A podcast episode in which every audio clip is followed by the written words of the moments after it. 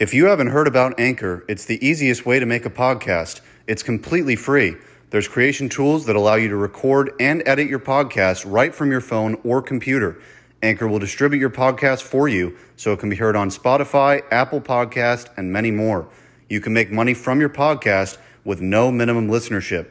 It's everything you need to make a podcast in one place. Download the free Anchor app or go to anchor.fm to get started.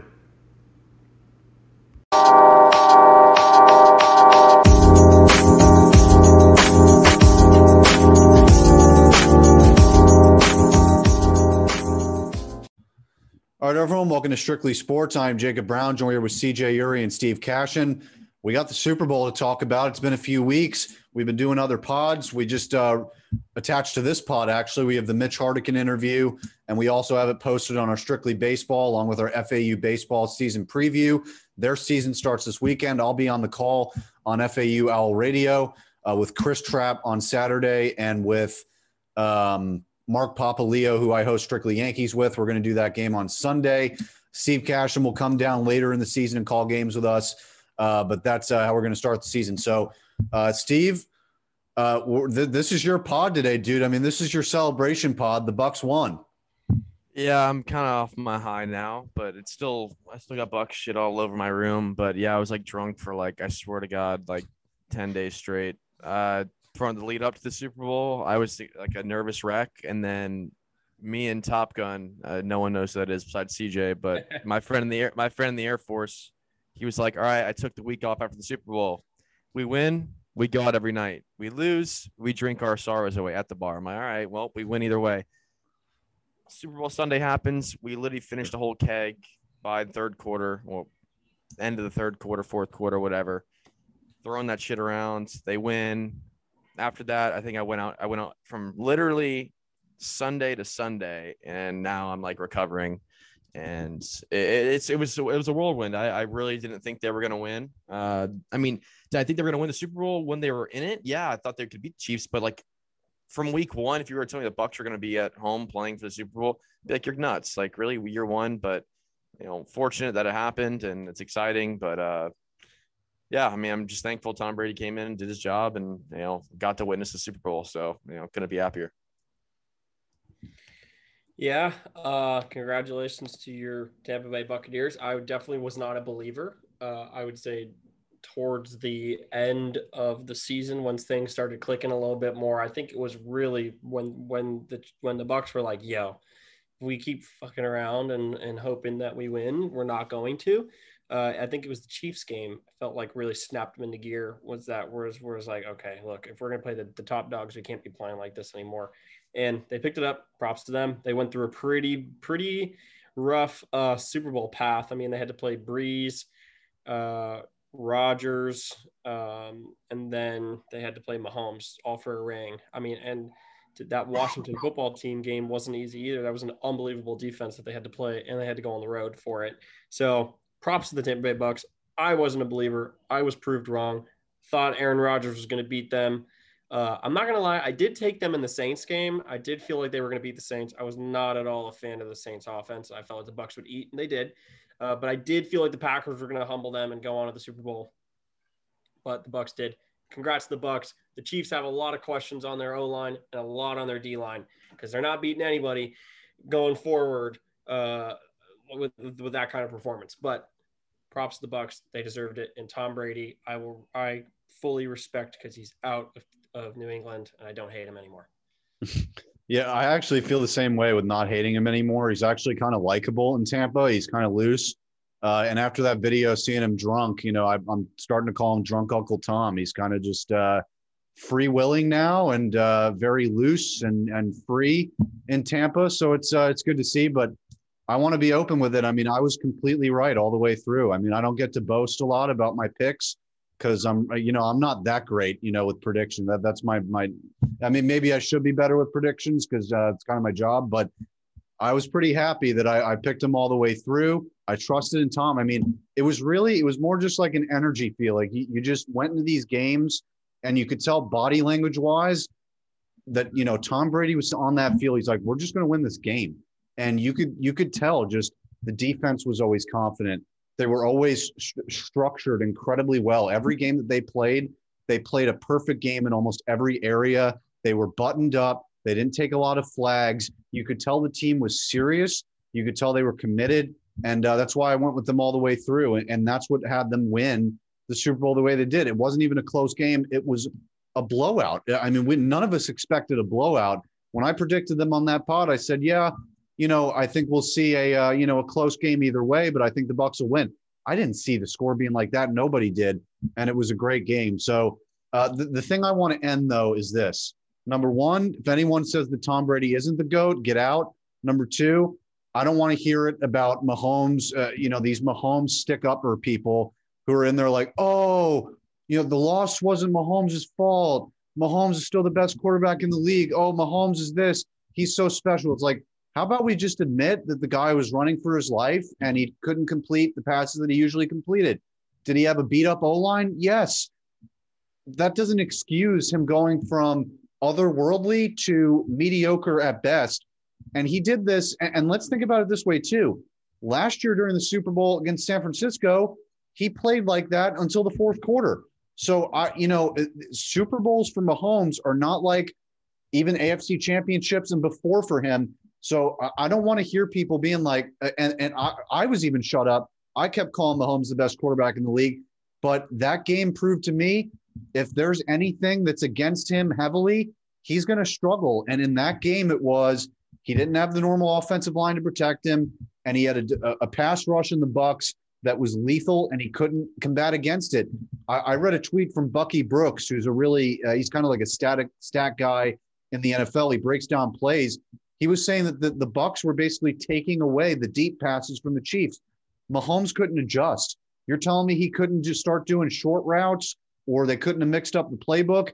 You're, uh, you know, th- that that comes into play too. So Mahomes, he has a long career to do it. I'm not saying this guy's career is over he's still, I mean, probably the most talented quarterback in the league. But let's not call him the GOAT or call him better than Tom Brady. Tom Brady's the GOAT. End of story. Yeah. I mean, here's the thing Mahomes, Mahomes made a couple crazy throws, and I'm not going to lie, his receivers let him down. But yeah, they did. The, the O line took totally laid an egg that game, and they had two they had two key pieces out that game because of COVID. But regardless, I was so surprised that there wasn't more of a like it's just the Chiefs didn't get in the end zone. yeah, the, the Chiefs didn't get in the end zone. That's nuts. And like, I like, I want like, I know that the the narrative is always going to be, oh my God, Tom Brady. Oh my God, yep. Brady is just he, he, he's amazing. He's 43. He's winning rings. Mahomes is never going to beat him in the playoffs. Mahomes is 0 2 against Brady.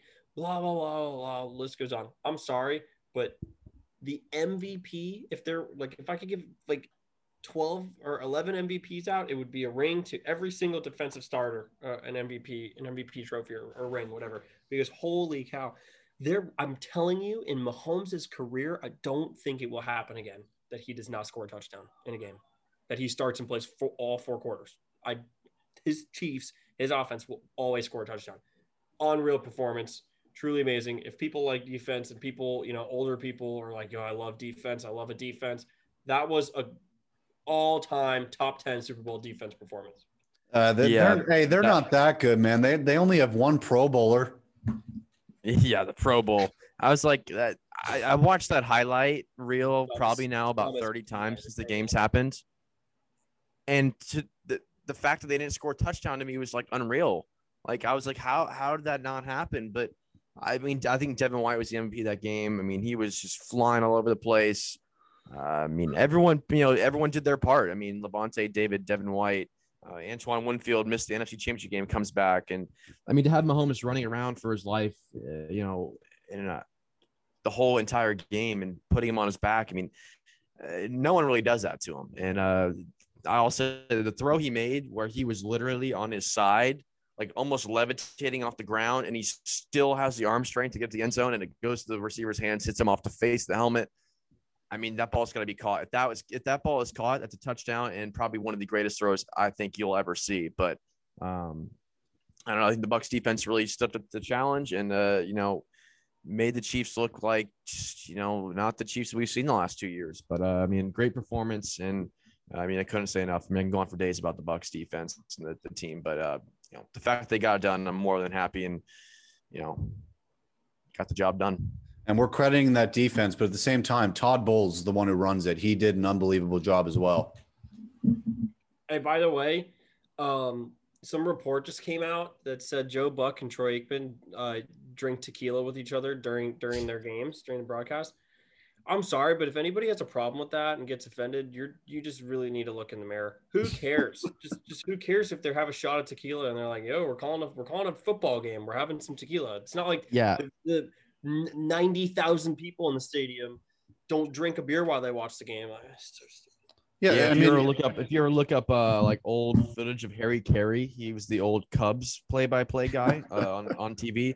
That guy was buckled every time he was fucking announcing. He's like, "Hey, look at the fans there! I'm gonna grab myself a cold Budweiser." I'm like, "This guy's ripped." And then Joe Buck and them are having like a one glass of tequila. Like, really? And I never noticed anything wrong with them. I mean, that's fine. I like they're ripping cigs and pounding beers. I mean, I, that's just it's ridiculous. Yeah, that's the not like main thing. Like, if you don't notice, it's not a problem. Yeah, exactly. It's not like they're up there like like drinking the entire bottle. They're just having a drink here. They're probably loosens them up. When you have millions of people watching you, you might need to have a couple drinks in you to get a little loose, you know. And I don't really blame anybody for it. Now, am I sitting here saying that I am endorsing people people drinking on the job while I'm watching the football game? I'm not endorsing it. I just don't care. Their business is not my business. I don't care. I watch the game for the players. I don't watch it for the commentary. Exactly. Hey, yeah, well, no, no one's saying that we're not drinking on this show. You know, uh, I'll, hey, I'll be 21 in a few weeks. We'll see. Yeah, we'll see. When do you turn 21, Mardi Gras? We'll see, Jacob. March 17th, yeah, uh, uh, St. Patrick's Day. Uh, that's- that's his Sheesh. It's what a Oh, day, not right? Mardi Gras. I'm fucking stupid. I'm like, I need to stop drinking. My brain's been mashed potatoes after this bender I've been on. Can barely spell and speak. You've been on a Tampa bender for like a year now. With the the Facts. Lightning, the Rays, and the Bucs. Holy shit! Rays let me down, but that's all right. Tampa trifecta was that close. Yeah, if I ever have to hear someone say Tampa trifecta again, I'm going to shoot myself. But anyway, uh, so we got the uh, so there was a trade that went down today. Uh, Philadelphia agreed to trade Carson Wentz to the Indianapolis Colts in exchange for a 2021 third round pick and a conditional 2022 second round pick that could turn into a first. First of all, I know you know we're all in the chat with Adiel. Uh, you know him and I have been going back and forth about Carson Wentz for like a year and a half about you know whether he's good or not. I still think Carson Wentz is legit. I think. th- listen, I, I called this first of all. I called this right when the Colts rumors came out. Excuse, excuse me. The uh, the Wentz rumors came out. I tweeted out and said Colts are a perfect fit. The last time that Wentz was effective was with uh, Frank Reich. That was his offensive coordinator in Philadelphia. I felt like it would be a perfect match. That's exactly what happened. And Colin Cowherd said the same thing on his show today. He said literally what I just said. He's like, now you get Carson in that comfortable environment with a coach that he trusts. It makes a lot of sense. And here's the big thing with Indianapolis he's going to have support. They were, first of all, they were 11 and 5 with Philip Rivers in his final season. Philip can't air the ball out anymore. Philip can't run. He can't really move. And they were still 11 and 5. Their offensive line is top three. They've got three running backs with Taylor, Mack, and Hines. Wouldn't be shocked if they traded one of them. And then they got Pittman and, and T.Y. Hilton. They've got three tight ends. Their linebacking core with Leonard, one of the best linebacking cores in the NFL with DeForest Buckner out there. They've got a great secondary. Uh, this Colts team with Carson Wentz, I think they're division favorites. Uh yeah. CJ, you can take it away. Yeah, uh, I would say so. Uh, well, the Titans are good. Titans are really good. But look, they're they're. I, I think that with the odds, actually no, they're not. Sorry, Wentz was so bad last year that he needs to prove himself for any favoritism to be out there. I like this whole narrative that Wentz is somehow like unbelievably good now. It's so false. He was awful with the Eagles, like genuinely so bad. So I'm not gonna sit here and just forget all of it because he's done the Colts now he has to prove himself. Do I think it's going to work? Yeah, I think it's going to work, but he's got to prove himself. So the Titans are still the favorite in that division. Colts will probably be a playoff team, but Wentz has to put it together. There's a lot of pressure on him now. Can't blame the O line anymore. You can't blame the coaching staff. You can't blame ownership. Can't blame anyone, not even the fans anymore, because the Eagles fans suck. They're all awful. But the Colts, the Colts are just an entirely different organization. They're very well ran. There's not going to be you can't blame anyone. No injuries unless he actually has one, but you can't blame anybody anything else on that. It's you go in there, you go to work, you get the team to the playoffs, and you look you, you look good doing it. Then you've rewritten a lot of things. But that's all I got to say about that. All right. So before we go, I know you two have a little bit of a Panthers Lightning beef to hash out uh, on the pod. Dude, I, no beef. There, there's there's there's no beef. There's there's there's none. It's just it's just some it, it's just some slander when when Shapiro has no idea about anything about hockey and he starts running his mouth about the Lightning. Yeah, you better watch himself. But no, I mean the the Panthers took two out of three. Uh, first game, Lightning sleepwalk, get our face kicked in in the, in the second period. Second game, Lightning, you know, six one, and the third game, McElhinney can't stop a beach ball, but it's gonna be it's gonna be a back and forth series. I mean, all all eight eight more. We have what five more matchups before the playoffs, and yeah, they're going to be the two teams. This is my prediction. It's going to be the Lightning and Panthers to go to the, the conference final. And so that's going to be like 17 matchups probably before the season's said and done. So, I mean, it, it's going to be. Well, well, like you're saying, you're saying the road to the conference finals is going to be a Panthers and Lightning series, is what you're saying. Yeah, I think it's going to be Lightning and Panthers. The winner of that's going to the conference final. Yeah, look, I mean, uh, I think the Lightning are still the best roster in the league. And when they put it all together, I think that they're probably the best team in the league. I like the Bruins a lot. The Bruins are good, but they're good every year. We know this. I still think the Lightning are the number one team in the league. Bruins are right behind them. Uh, the Maple Leafs look good, but I'm never going to give them the credit that like a top five team should deserve because they're playing in the crappy Canadian division where every team gives up six goals to you. Uh, you know, look, I've been waiting for a Panthers team like this that has no nonsense. They hit, they fight for each other there's a coach that will pull your $10 million goalie and sit his ass on the bench if he's not playing well. And he'll play the backup who's making a f- literal fraction of the money that he's making. I love it. I think there's competition in the team. I think you have four lines rolling. Uh, like Cash Cash saw when when the Panthers were playing the Lightning, he had line three scoring goals. Like this is we haven't had this and since their cup run in like '97, a team that was rolling four lines could put out defensemen and not be freaked out and have a coach that had you know a winning mentality. So look, it's brewing there in Florida, and I think finally ESPN NHL, like people are actually realizing that there have been two superstars in Florida in Huberdeau and, and Barkov that are legitimate starters and line one players on base virtually every single team in, in the league. Uh, save for like, you know, two or three of them that have like Ovechkin and Stamkos and you, you know what I mean? So it's all there. Yeah, and, and Zibanejad, you know, four yeah. points this year.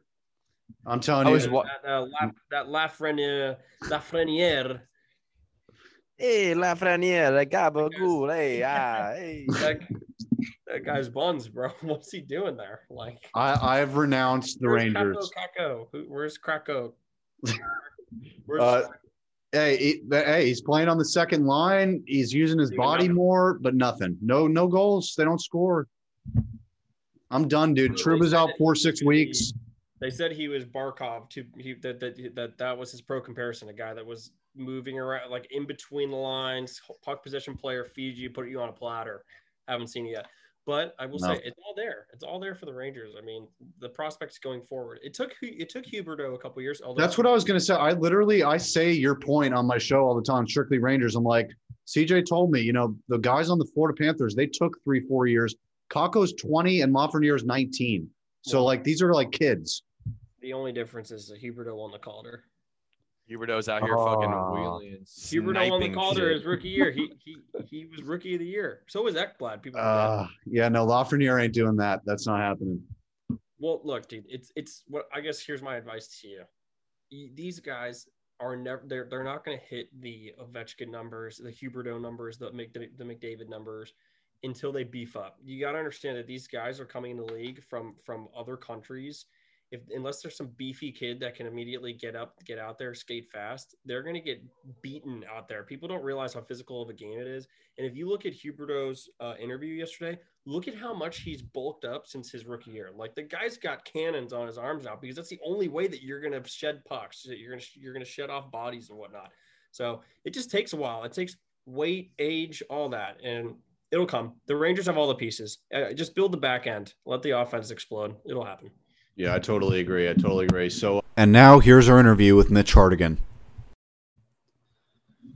All right, guys. So we're on here with FAU outfielder uh, and pitcher Mitch Hartigan here on uh, Strictly Baseball and Strictly Sports. Uh, first of all, thank you for coming on, Mitch. And uh, how you doing? Thanks for having me. I'm doing well.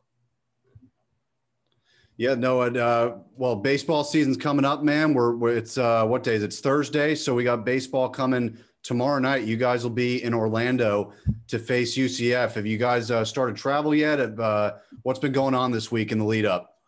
Uh, no, it's. I mean, it's a bit of a different uh, approach this year because we've never done something like this where we go to UCF for one game and then they come back here for two.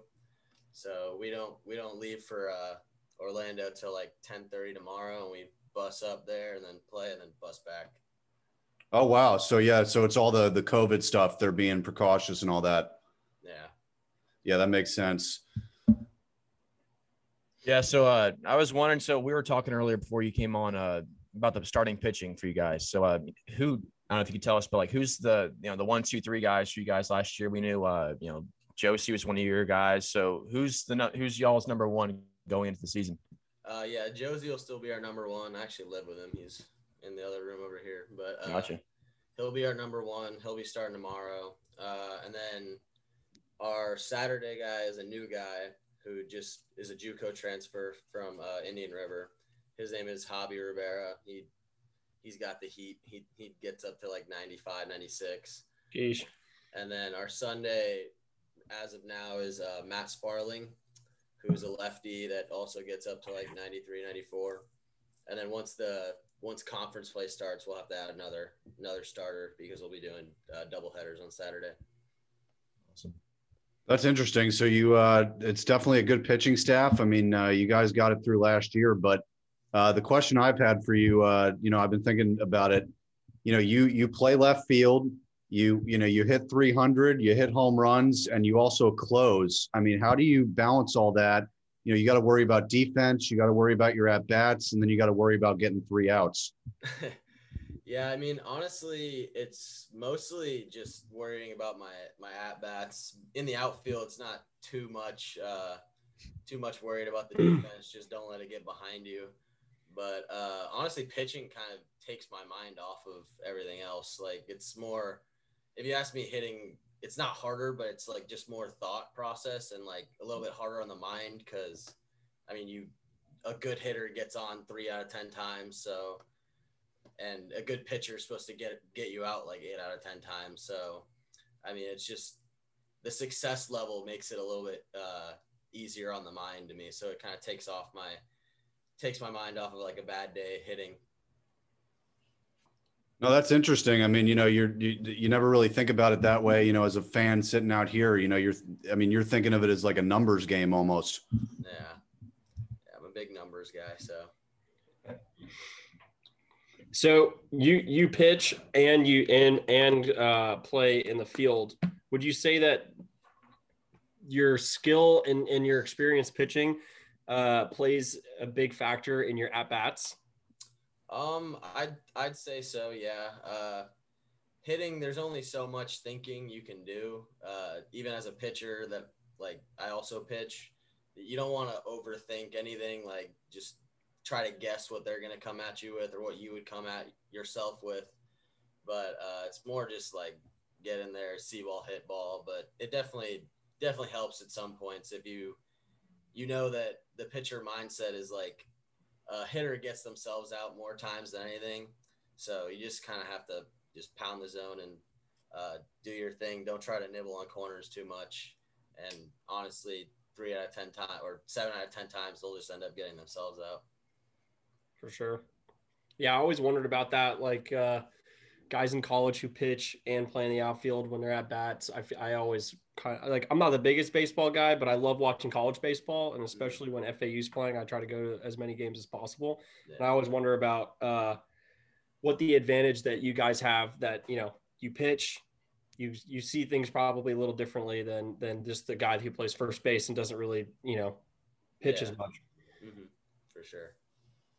Yeah. So uh, real quick, uh, you know, being a part of that 2019 run, y'all finished, you know, with 41 wins. Uh, you know, a team that kind of y'all seem to be like overlooked, you know, year in and year out. You know, even though y'all are winning 40 games, you know, consistently. You know, you know, Coach uh, McCormack seems to have y'all in the right mindset every year.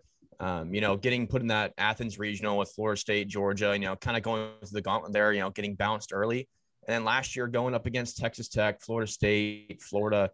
I mean, how do y'all stay ready? And like, what's the the mindset like going up against these, you know, top ten teams and you know, thinking, you know, we're gonna grab a win here and you know, we're gonna show people that you know we're for real and we belong here.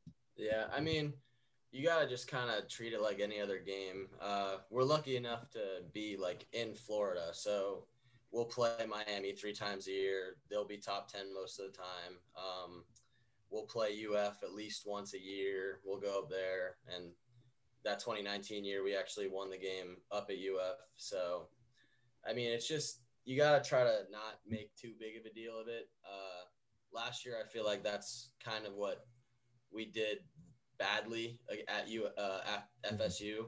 It was just kind of a different atmosphere. Um, we kind of I don't know if we psyched ourselves out or anything, but that was definitely the best pitching uh, we faced all year, and Texas Tech had some absolute dudes. So uh, I don't know. We just kind of have to make sure we just treat it like any other game and just do our thing because we've proven that we could hang with these teams time and time again.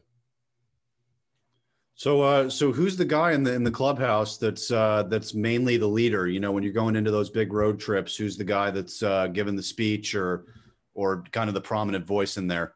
Yeah, and who's the clown too? We want to know who the clown is, and then also if you could tell us who, who's uh, who's the guy who's picking up the chicks on the on the first baseline too. All those girls that are sitting there, because I go to a lot of games. I'm like, damn, this is a prime spot here.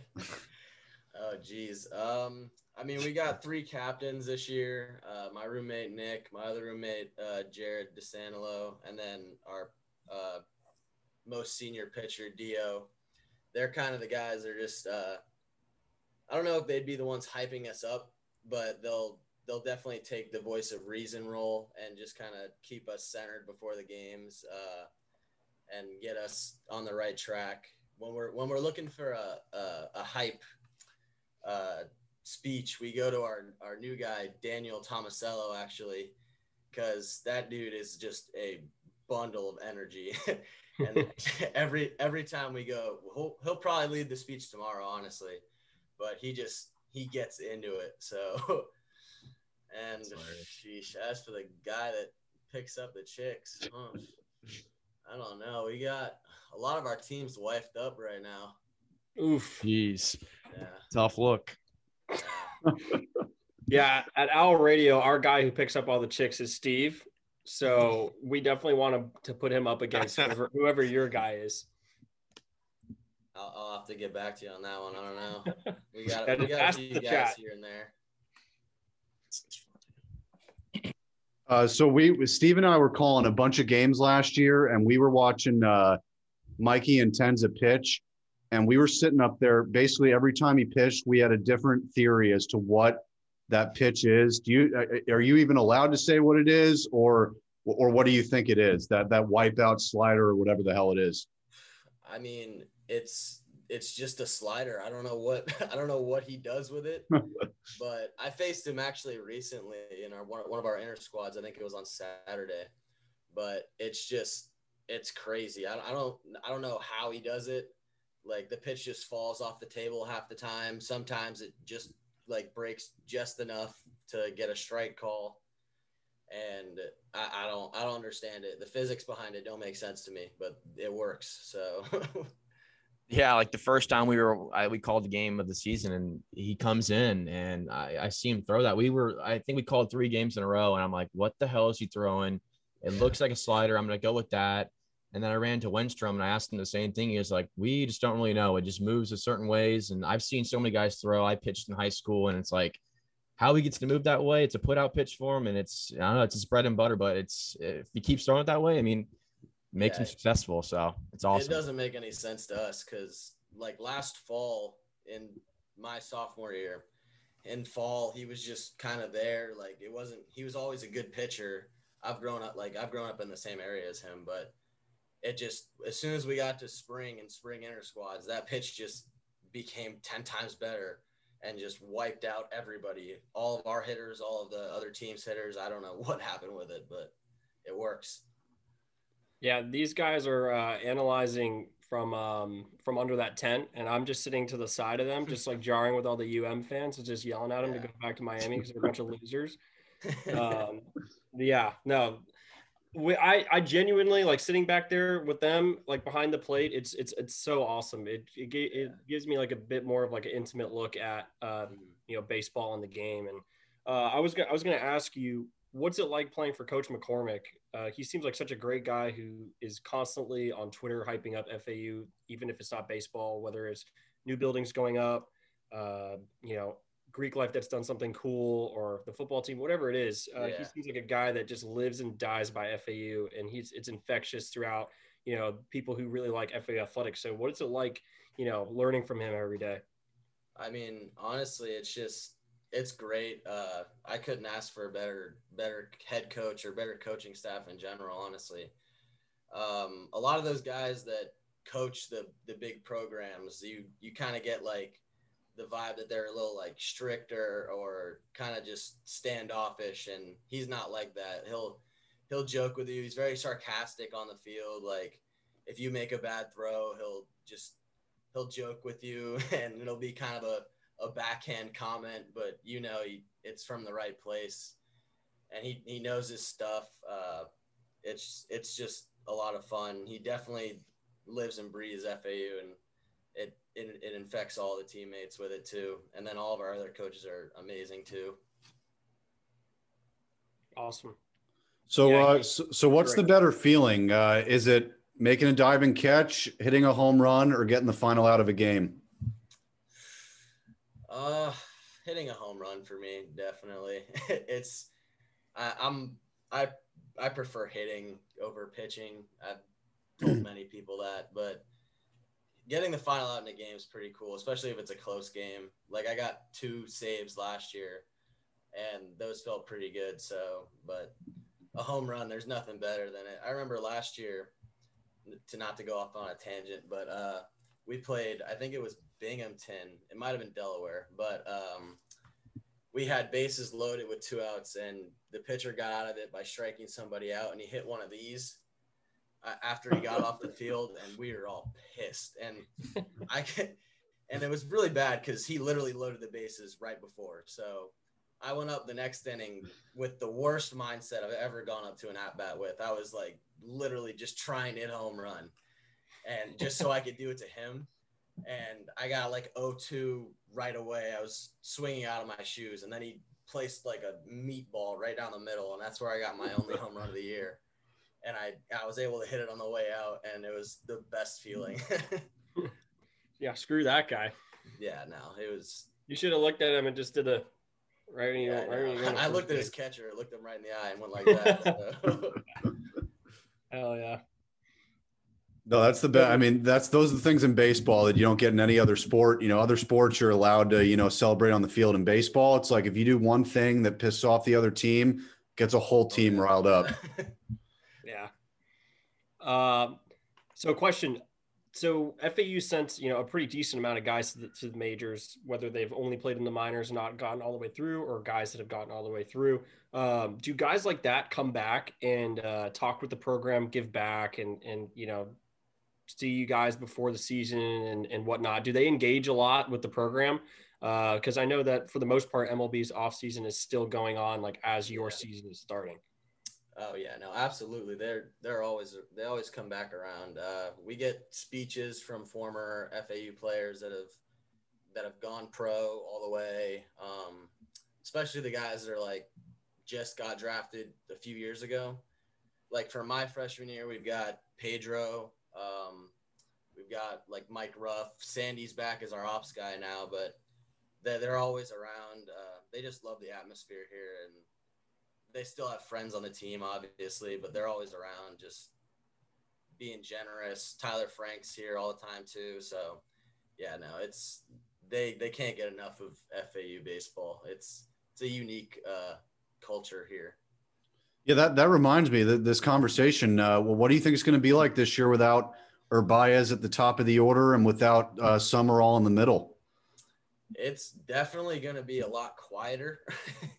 uh, Frankie's always yelling something, so it's and he's everybody's favorite player. Like you ask you ask my mom, she she's his favorite player or he's her favorite player, and I'm second on the list. But uh, it's just it's definitely going to be a lot quieter. We're going to have to rely on some new guys to keep up the energy.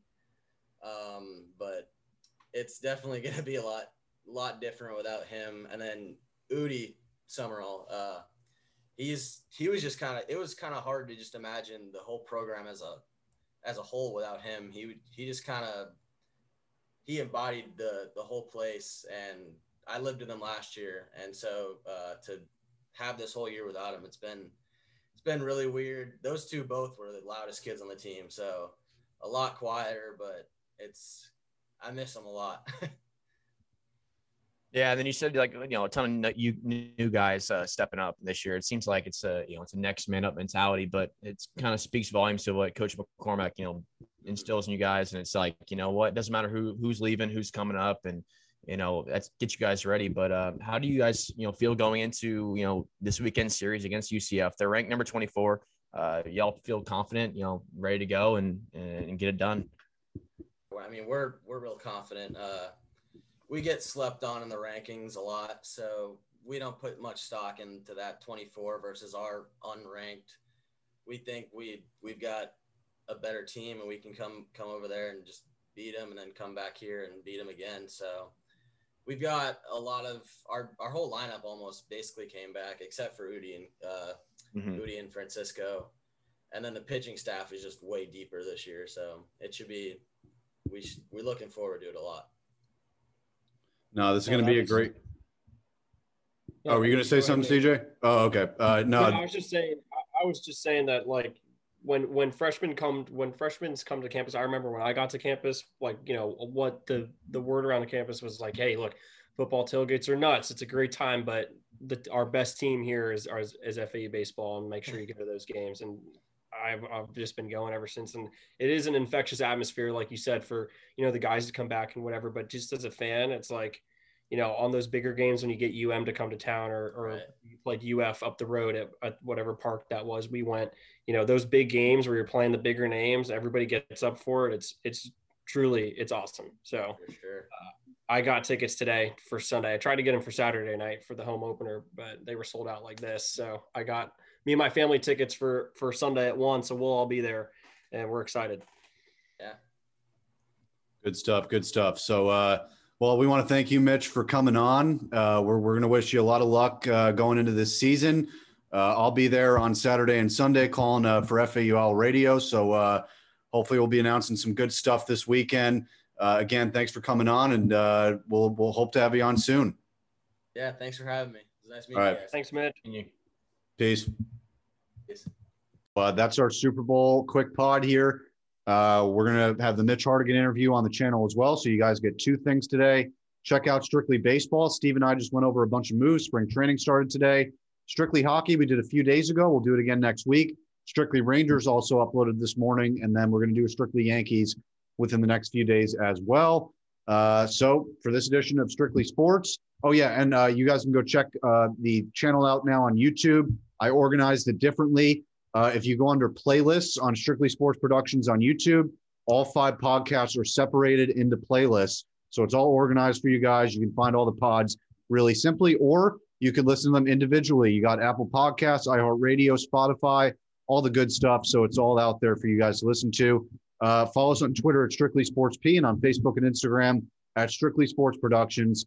For CJ Uri and Steve Cashin, I am Jacob Browne, and we will see you next time.